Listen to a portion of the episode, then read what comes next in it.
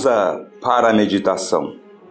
Da brilhante, inesquecível e imortal poetisa Mirtes Matias, uma estrela que não se apaga na memória dos batistas brasileiros.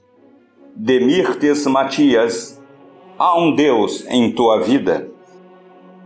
Há um Deus em tua vida. Quando te vejo acomodado ao mundo que te cerca, como a água tomando a forma do vaso que a contém, eu me lembro de um rei coroado de espinhos, arrastando uma cruz pelos caminhos, pelas ruas de Jerusalém. Quando te vejo tão preocupado com rótulos e comodidades, tão desejoso de aparecer, eu me lembro de um jovem Deus perdido no deserto, onde só feras e anjos o podiam ver.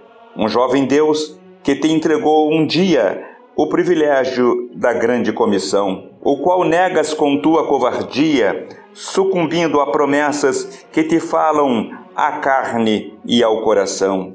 Quando te vejo tão ocupado em construir celeiros, ajuntando fortunas que o ladrão pode roubar, eu me lembro de um Deus que, caído sob tuas culpas, sem o conforto de uma pedra para repousar, quando te vejo conivente com aquilo que ele aborrece, ao ponto de ocultar a herança que ele te legou, pergunto, seria falsa a promessa que fizeste, ou o amor que tu lhe tinhas era pouco e se acabou?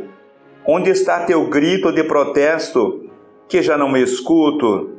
Tua atitude de inconformação? Será que te esqueceste do santo compromisso ou te parece pouco o privilégio da tua missão? Porque tremes diante do mundo, temendo por valores que só servem aqui? Será que Cristo te escolheu em vão? Ou será que já não existe um Deus dentro de ti? Tu estás no mundo, mas não és do mundo. Não escolheste, foste escolhido, porque te encolhes ao ponto de seres grande pelo padrão dos homens, comprometendo tua autoridade de condenar um mundo corrompido? Foste escolhido para uma missão tão grande que nem a anjos foi dada a executar. Não te assustem ameaças, não te seduzam promessas. Numa obra eterna é melhor morrer do que negar. Lembra-te que há um Deus em tua vida, que os teus atos devem glorificar.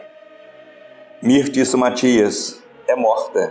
Permanece os seus sentimentos e os frutos da sua fé. Há um Deus em tua vida. Enoque Almerindo, diácono batista.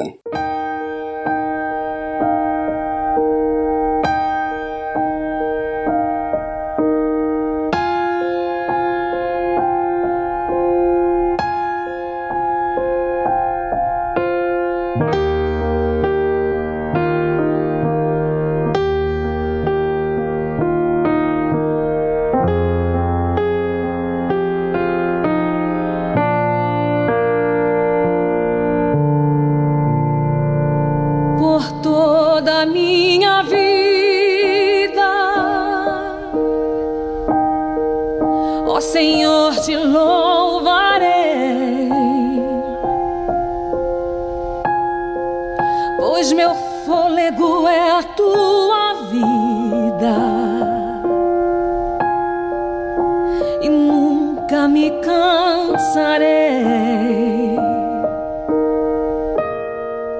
Posso ouvir a tua voz, é mais doce do que o mel, que me tira desta cova e me leva até o céu. Já vi fogo e terremoto,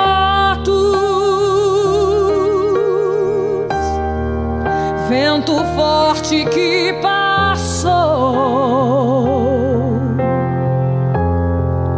Já vivi tantos perigos,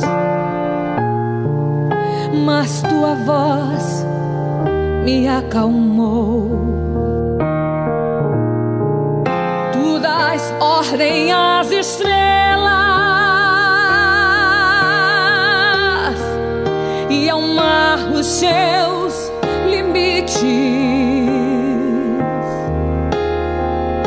Eu me sinto tão seguro em teu colo altíssimo.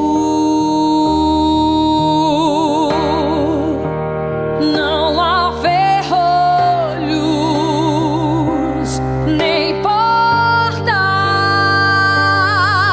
que se fechem diante da tua voz. Não há doença nem culpa que fiquem de pé diante de nós. E a tempestade se acalma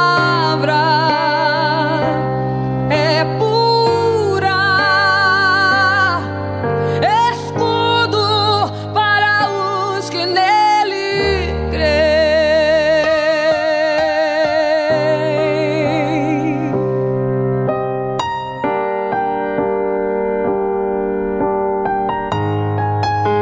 pura, escudo para os que nele creem.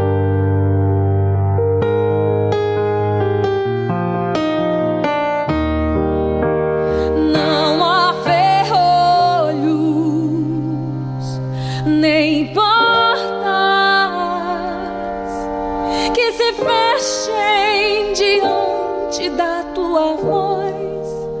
Não há doença nem culpa que fiquem de pé diante de nós. E a tempestade